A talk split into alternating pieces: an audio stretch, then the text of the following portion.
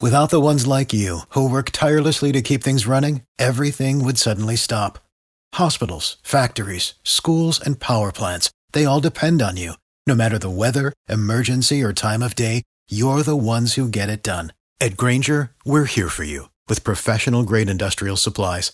Count on real-time product availability and fast delivery. Call, clickgrainger.com, or just stop by. Grainger, for the ones who get it done. This is News 95.5 and AM 750 WSB. And this is Atlanta. The food, the wine, the entertainment, the lifestyle. This is Belinda Skelton's Atlanta Living, sponsored by Vane Innovations. Folks, have you been wanting to travel outside the United States, but you're a little bored with the travel destinations that you've been seeing in the newspaper and on television? How about Cuba? Well, after the diplomatic breakthrough, why not? Dave Savona, executive editor of Cigar Aficionado, has been to Cuba over a dozen times, even as close as this past February. And Dave tells us it's as easy as ever if you follow just a few of his suggestions. And Dave, it's become a mild obsession of mine to travel to Cuba.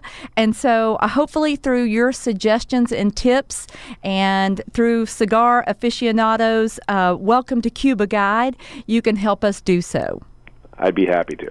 Okay, first of all, how do you get there? What airline even flies to Cuba? Well, a surprising number fly to Cuba, and the last time I went, I actually flew on an American Airlines jet, which you wouldn't think would be possible. Yeah, and I flew from the Miami International Airport on not a regular American Airlines flight. It's not like flying to, Dallas or New York or L.A., but it was a charter flight operated by a company out of Miami, and it's a 45-minute flight, and it was fairly easy. Now, not anyone can just pick up the phone and jump on the flight. There's a couple things you have to do. If you're not a journalist, if you don't have family back in Cuba, if you don't have a religious reason to go, or one of the other authorized reasons, the easiest way to go is on a so-called people-to-people visit, where you operate with a company that has an itinerary that's approved by the U.S. government, and you're able to go on a sort of a fact-finding mission to see what's going on in Cuba, typically in Havana and also other places in Cuba as well. How do you find these people-to-people trips? We recommend a couple of them in the magazine, in the June issue of Cigar Aficionado. One of the biggest ones, the one that's been doing it for an awful long time, is called Insight Cuba. And they're easy to find on the web. They're U.S.-based. They've been doing this for a long time, and they do a really good job of bringing people to Cuba, which is a marvelous place and something that we hope all our readers can experience. Now, once you're in Cuba, are my American Express, Visa, credit cards, are those accepted? What type of monetary exchange do I use? Sure. Well, as of December 17th, President Obama said, okay, we're going to allow U.S. credit cards to work in Cuba. Big landmark decision. That became a law on January 16th. So as of Jan 16, your American credit cards were legal to use in Cuba. Okay.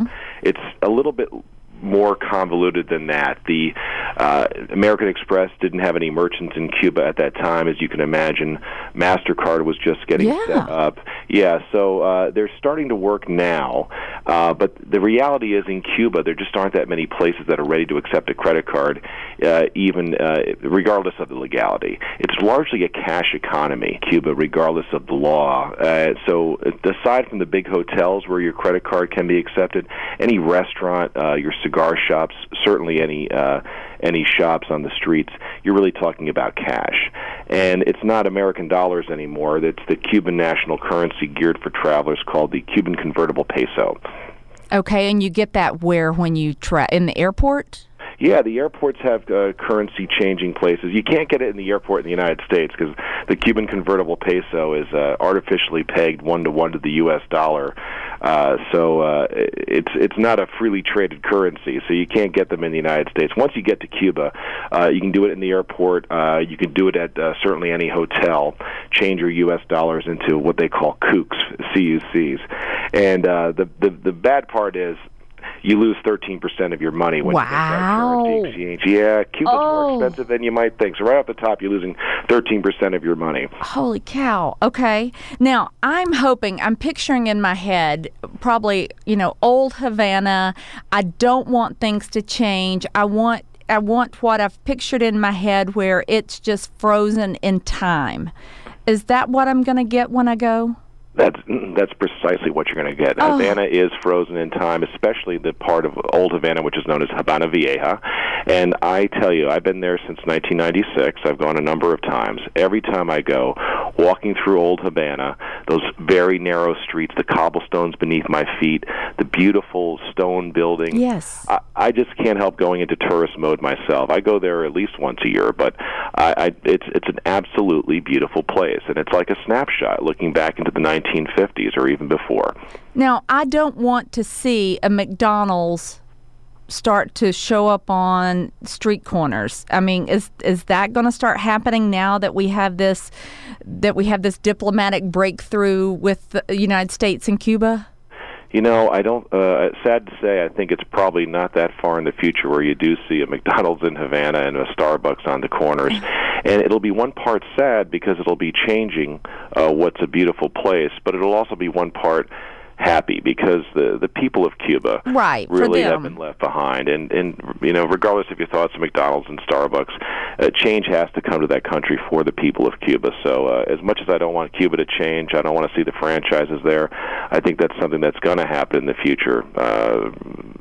Sad for us, maybe good for the people of Havana. Now, what about amenities as far as hotels? And do they have what we would consider three-star hotels? What are the amenities like?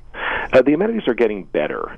Cuba is, especially the capital city of Havana, it's made for tourists. It's a big city. And in our June issue, we recommended 11 hotels, and 4 of them we gave our top rating, our editor's pick. Wow. Yeah, and those editor's picks are very, very good. I think anyone would be happy staying there, ranging in quality from the best we find is a 96-room property called the Saratoga, which has a gorgeous bar, very good service. It's got a rooftop terrace that overlooks the Cuban Capitol building and the old Partagas cigar factory. It's really a stunning place. And I would call that a hotel that you'd be probably happy at if it was in the United States. It's almost at that top level of service. That said, there are a number of properties to avoid in Cuba, especially some of the older hotels that really haven't been renovated. There's a couple of places that are famous names, like the Nacional, which is just a grand, beautiful place to look at from the outside, but it's really in need of a little help on the inside. Mm-hmm. And then places like the Habana Libre, which was the old Hilton property before its name was changed during the revolution. And that really has been left far behind in time. And there's places to avoid in Cuba. You really want to check things out first and be careful where you stay because you could be disappointed with a place that's in desperate need of renovation. Okay, what about the cuisine in different parts of Cuba? I have to say the cuisine in Cuba, it's never been better. Back in my first visit in 1996, the choices were extremely limited. Think of sitting in a clinical setting under harsh fluorescent lighting. Oh. Uninspired service and just some simple grilled fare and maybe some rice and beans. Because they were limited to what they could just produce right there, correct? Of course. It's hard to complain as a tourist when, the locals are getting even less than you. But what's happened in recent years is Cuba has instituted a bit of private enterprise, which is unusual for a communist country. But people can open up their own private restaurants. They call them paladars. And it's really a very good way to dine in Cuba. We recommend 26 restaurants in our June issue. And I have to tell you, I ate very, very well on my last trip to Havana. Everything from delicious Italian food, new place called Corte del Principe, run by an Italian who looks like he's right out of Central Casting, named Sergio, makes incredible pasta and octopus carpaccio. Wow. And then there's, the food's wonderful down there. I even found a place that made incredible grilled ribs out in Marina, near the Marina Hemingway in a town called Cojimar. Oh, wow. Well, okay. So everybody knows that the Cuban cigar is the holy grail of cigars. So cigar tours, can you go on cigar tours and can you bring anything home? You can go on cigar tours, and now you can bring something home. The cigar scene is wonderful in Cuba. It's covered with beautiful cigar shops, and each of them are really set up for people to linger, not just to buy a cigar, but to sit back, relax. You have like an icy mojito or a good glass of rum on the rocks while you're smoking your Monte Cristo or Cohiba. They're very nice places, and the prices are very good. You know, for $7, $8, $9, you can get an excellent Cuban cigar in Havana. And now, thanks to these changes from President Obama's speech and the changes he has enacted, you can bring back some Cuban goods. Before January, when these changes went into effect, you could, if you were going on a trip to Cuba, an authorized trip, you could not bring anything back, not a drop of alcohol, not a single cigar, nothing of Cuban origin. Now it's $400 worth of Cuban goods you're allowed to bring back, and there's a $100 limit on cigars or alcohol. When I go, I choose to bring back the cigars. I brought back cigars on my last trip legally through customs, and I kept it under the $100 limit. We have about a minute left, Dave, but what makes the Cuban cigar just the coup de grace? Cuban cigars, it's really the birthplace of cigar production, handmade cigar production. So the people there have been doing it for a long time, and it really comes down to the tobacco. Cuba is the largest island in the Caribbean, but the best cigar tobacco comes from far out west in the province called Pinar del Rio, and it's out there, that combination of clay-like soil, the microclimate, the technique of the farmers who have passed down tips from generation to generation. It all comes together for a marvelous product. These cigars are made only with tobacco, so the beautiful Cuban tobacco comes together in a handmade cigar, and you really can't replicate it anywhere else in the world. I just picture these old ladies rolling these cigars, licking the edges. Is that how it's done? They roll the cigars. They hopefully don't lick the edges, though. But it is a beautiful scene to see the cigars being made by hand in an artisanal fashion that hasn't changed in more than 100 years. Well, we urge people, if you're a cigar smoker or not, to pick up the June issue of Cigar Aficionado, Welcome to Cuba, because it has everything you need to know and more about Cuba and what's happening in their newfound freedom almost. So, Dave Savona, thank you so much for joining us in the studio, and we hope to have you on after your next trip to Cuba so you can enlighten us on the changes. Thank you very much. Pleasure to be here. Thank you. You've been listening to Atlanta Living, only on News 95.5 and AM 750 WSB.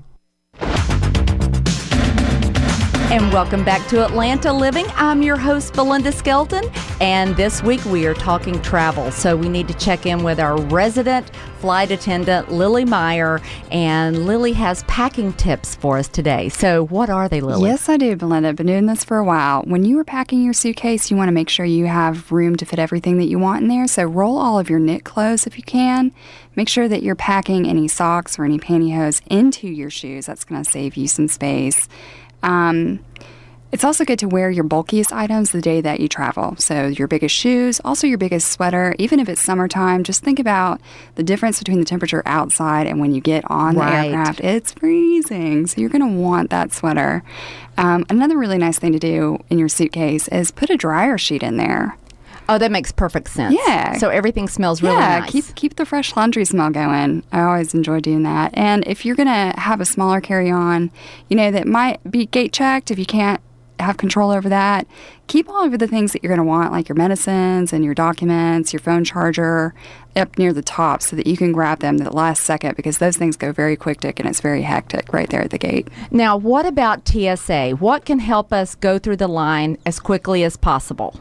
TSA has a program now called PreCheck. What PreCheck does is you do pay a fee, and you go through a background check, and it means that domestically you don't have to take off your shoes, you don't have to take your liquids bag out of your carry-on, you don't have to take your belts off, that sort of thing, and it really speeds it up. So they have their own dedicated lines, and it saves you a lot of time. And if you spend $30 more, you can get global entry, and that is like PreCheck for the whole world. So you do this online? Yeah, you do it online. You make an appointment, and then you usually have to go to an airport to meet with them in person, show your passport, and if they have any questions, they need to ask you. And most airports are recognizing this, so It's a TSA directive. So, I mean, they will either have a dedicated line or a dedicated security checkpoint just for PreCheck. And imagine if you're running late for a flight. This can mean the difference in you making your flight and not. Yes, it can. Yes, it can. So what can make our flight smoother as from the eyes of a flight attendant? I would say do prepare for the climate inside the airplane. I always have a pashmina scarf on me. It's something that I can use not just as a scarf, but I can use it as a blanket on my legs if I'm cold, wrap it around my shoulders. I can use it as lumbar support if I need a little bit of extra something there. It's good, you know, to supplement or use as a neck pillow. So I always recommend having a pashmina. Bring socks just because your feet will get cold. And people don't understand always where the germs and the sickness that, you know, you get those nasty plane bugs, where that comes from. It's not actually the air. The air, when it's recycled through the cabin, goes through HEPA filters, so it's clean so that the smallest microbes are not going to bother you. It's that person next to you hacking up a lung. It is, and it's them hacking up their lung and then touching the armrest that you share with them. So I bring Purell wipes, and I wipe down my armrest, I wipe down my seatbelt buckle, my air vent, my tray table, just to kind of get anything that I'm going to be touching repeatedly. That makes total sense. And who cares what you look like when you're doing it? Oh, no, people do think it's funny, but then I'll say, no, I'm a flight attendant, I promise. And then they're all usually like, oh, can I have one?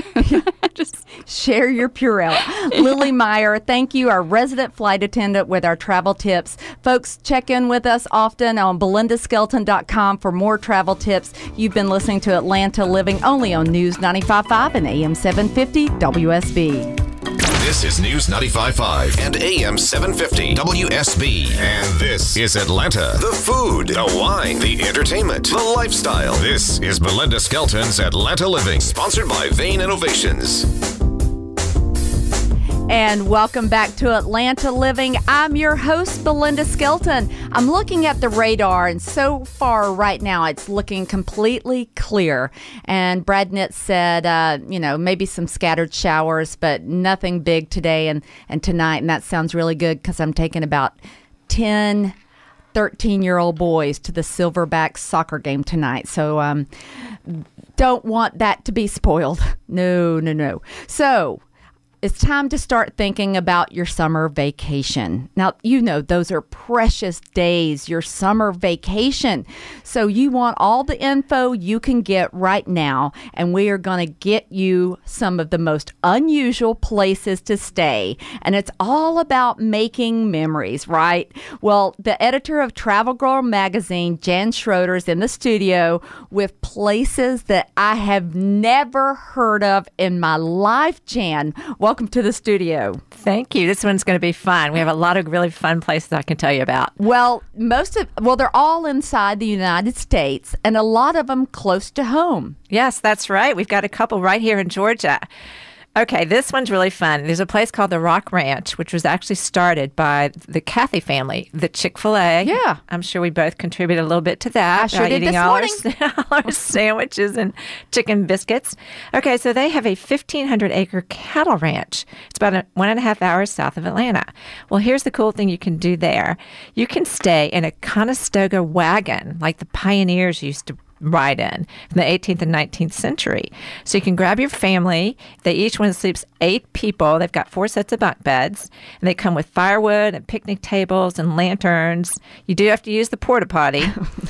But you can sit around the campfire, and you can add on things like a hot dog dinner, or you can even add a storyteller or an astronomer. That would be way cool. Yeah, it's a really family-oriented place. There's lots of other things to do there. They've got a train and a zip line and paddle boats and things like that. So you really can sit around the campfire. That'd be good quality time, all in one covered wagon, and live like the pioneers. Cozy quarters for the family, but you know, you could probably do it for a couple nights, right? I could do that for a couple of nights, yes. Now, folks, if you have unusual places that you've stayed, we'd love to hear about that. 404-872-0750. That's 404-872-0750. And you have a really cool one, a teepee. Yes, you can actually stay in teepees. This is near Lula, Georgia, like heading up north, with North Georgia Canopy Tours. They have 7 teepees, and they're named after the 7 clans of the Cherokees.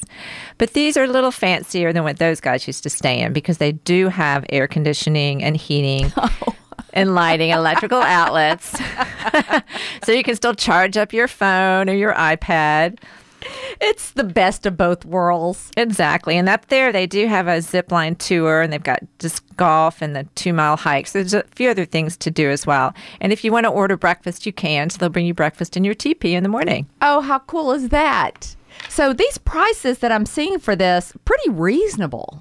Yeah, well, like the wagons were $225 a night, but again, that sleeps 8 people. Yeah. And then the teepees, they start at just $90 for a couple, so that's not bad at all. And they do have a larger teepee where you can fit your whole family. That's fun. And like I said, it's all about making memories, and you're gonna remember that a lot more than you would the, I don't want to name a brand, but you know, the we'll leave the light on for you. Right. One that on every exit that you come to. So right. That'll be a lot of memories come from that one. The ones that all look exactly the same. Exactly. All right. These are some really fun ones. Have you ever wanted to stay in a treehouse? I've always wanted a treehouse, so yes. So if you can't have one in your own backyard, you can go stay in one. So there's actually one in Atlanta, believe it or not. And it's not too far from the station. Really? It's from here? From here, it's probably about 10 minutes. And you would never know it's there, but it's sort of tucked back in this neighborhood near Collier Road. Okay, that's really close to my house. Yes, maybe a little nighttime, a little getaway. So it's behind a family home, and it's got 3 rooms. Are you kidding me? Filled with antiques. Oh, wow. And they rent it? They rent it out. It's a little pricier than the other ones. It's $350 a night. But for that, you can sleep under the stars, and they'll bring you breakfast in the morning. So it truly is a tree bed and breakfast. It really is. And I've actually been in this before because I know the guy who owns it. I have not spent the night, but I did sit in it one time, and it's really lovely because it is nestled among the trees, so you do feel like you're really far away, but you can actually still walk to restaurants from there. So what do you do for the facilities? I believe you do have to go in the home, I believe. Okay. And these, and actually I just want to mention this one and the other two also. These are all on my blog at janschroeder.com, so you can find links to these places and get a little more information. Okay, Jan, we have a caller on the line that has an unusual place. Let's see. Don in Rome, you're on WSB. How are you, Don? Doing great. How are you? Good. What do you have for us? The Hike Inn. It's a little inn on almost the Springer Mountain, just past Amicalola Falls. Uh-huh. They do have hot showers and restrooms, and there's a dinner provided as part of your occupancy. It's about $100 for one person, $150 for two. And basically, you get a little room with 2 bunks and a light bulb. They don't have electricity for your phone. They encourage you to leave all that at home. And it's a light to moderate hike there, and you're about halfway to Springer Mountain, which is the start of the Appalachian Trail. Oh, that's very cool. And so you hike in, and then they feed you dinner. They feed you dinner. Oh, that's very cool. Stay that night, and you can head out the next morning or stay a few nights. It's very, very beautiful. It has a beautiful shot overlooking Dahlonega. On the horizon, you see the sunrise coming up towards that direction. But it's out there. It's pretty friendly for people who aren't your, avid outdoor hikers. But it's a way to get out and get away from everything. And how do you make reservations for that? You can go at hikein.com, and usually they ask that you call to make reservations because it changes so much. Obviously, I don't think they have internet service. Okay. Up on the mountain. They do accept walk-ins, but they encourage you to call ahead because those things walk 5 miles when they find out they're full. Okay, excellent. Thanks for the suggestion, Don. That's great. So hikein.com, check that one out. You have to pack light for that one, right? Right. Yeah, remember what you have to pack in, you have to pack out. That's right. Okay, what else do you have for us, Jan? Well, speaking of tree houses, there are some other tree houses near Whitesburg, Georgia, and these look so cute. I would love to stay here. So It's where they have the world's longest zip line, Banning Mills. And people don't realize that it's this close to us. That's just about an hour, south of Atlanta, maybe, toward Pine Mountain and Callaway Gardens. So that's pretty close. Yeah, so that's an easy getaway. So they've got these really cute tree houses. So they have a king bed, a log fireplace, a jetted tub for two, a private bathroom, then a covered deck that overlooks a gorge. It sounds really romantic. And those start at $209. That would be wonderful. And then you could, zip line during the day and then go to Callaway Gardens. So you could make several days out of that trip. Yeah, you could. That'd be a lot of fun. Okay, now here's a really crazy one. This one is underwater. No, thank you. I mean, really. This is the only one in the world, and it's in Florida, and it's called Jules Undersea Lodge. And you do have to go through scuba diving training, which you can do there, even to get into the hotel. I don't know. I'm a little tight-chested just thinking about it. I don't think I could do it. I love looking at the photo because you lie in bed and you look up and you see all these fish there, but I don't think it would be for me. But if it is for you, so you dive down about 20, 30 feet, you go in the lodge, and then they actually do deliver pizza to you, hot delivery pizza for dinner. Uh-huh. And they bring in a waterproof box, and it actually has a kitchen down there and a TV and has two bedrooms. That's the craziest thing I've ever heard. Actually, they had a couple that set a world record because they stayed there for 73 days. So did they just find a cave or did they dig down? How did they do this? Well, it's like a structure that was, I don't know, I guess it was a man-made structure that they have down there. And it's just on the bottom of the water. Oh, I don't know. I don't like tunnels. Yeah, I don't think that would be for me. I want a quick exit if I have to get out. That's right. I can't hold my breath that long. Y'all go and tell us how it is. It sounds very exciting, though. Well, okay, here's one. This one's in Arizona, but this one sounds like so much fun to me. So these Airstream trailers that people have. Oh, they are so back in style. They really are. It's funny how they were really big, and now they're back in. We actually have a friend who has one he takes to music festivals. Well, if you've ever wanted to stay in one, you go to this place called the Shady Dell. It's in Bisbee, Arizona, and they have 9 trailers. They're not all Airstreams. They're different ones, but they're all vintage, so from the 40s and the 50s. And so you go and stay in one of these, and they have all the comforts of the 50s, and they've got one that's a 1947 airporter bus, and it's turned into a Polynesian palace. So you even have a tiki bar in there. How fun is that? Oh, fun. So you can stay in these, and I see the rates are around $90, and it comes with all your linens, towels, dishes, and a percolator coffee. That's right, because remember, we're talking 50s. We didn't have Mr. Coffee back then. That's hysterical. That is great. So that's the Shady Dell in Bisbee, Arizona. Okay, we're going to take a break. When we come back, we're going to have a few more ideas for you, out-of-the-box locations for you to stay on your memorable vacation with your family this summer. So stay tuned. You're listening to News 95.5 and AM 750 WSB. Now back to Belinda Skelton. Thanks, Scott. And we're talking about unusual places to stay this summer on your holiday vacation. And we were talking about the Shady Dell trailer. I don't know if you call it a trailer park, but it's Airstream trailers. They're back in vogue. And this park is in Arizona, and you can stay in Bisbee, Arizona. You can stay in these refurbished 1940s and 50s Airstreams. And so I just found out that Kate Pearson of the B-52s, she also runs a really cool Airstream trailer hotel called Lazy Meadow. So you can check that out. How cool would those be? I would love that. There's so much money in restoring those old Airstreams. Okay, what else do you have for me, Jan? Okay, this wins the Craziest Place to Stay award for today. It is called the Dog Park Bark Inn, and it's in Cottonwood, Idaho. Okay, so there is these two chainsaw artists who are married to each other. They carve wooden dogs. I hope they don't piss each other off. Really? You have to stay in line when you stay here.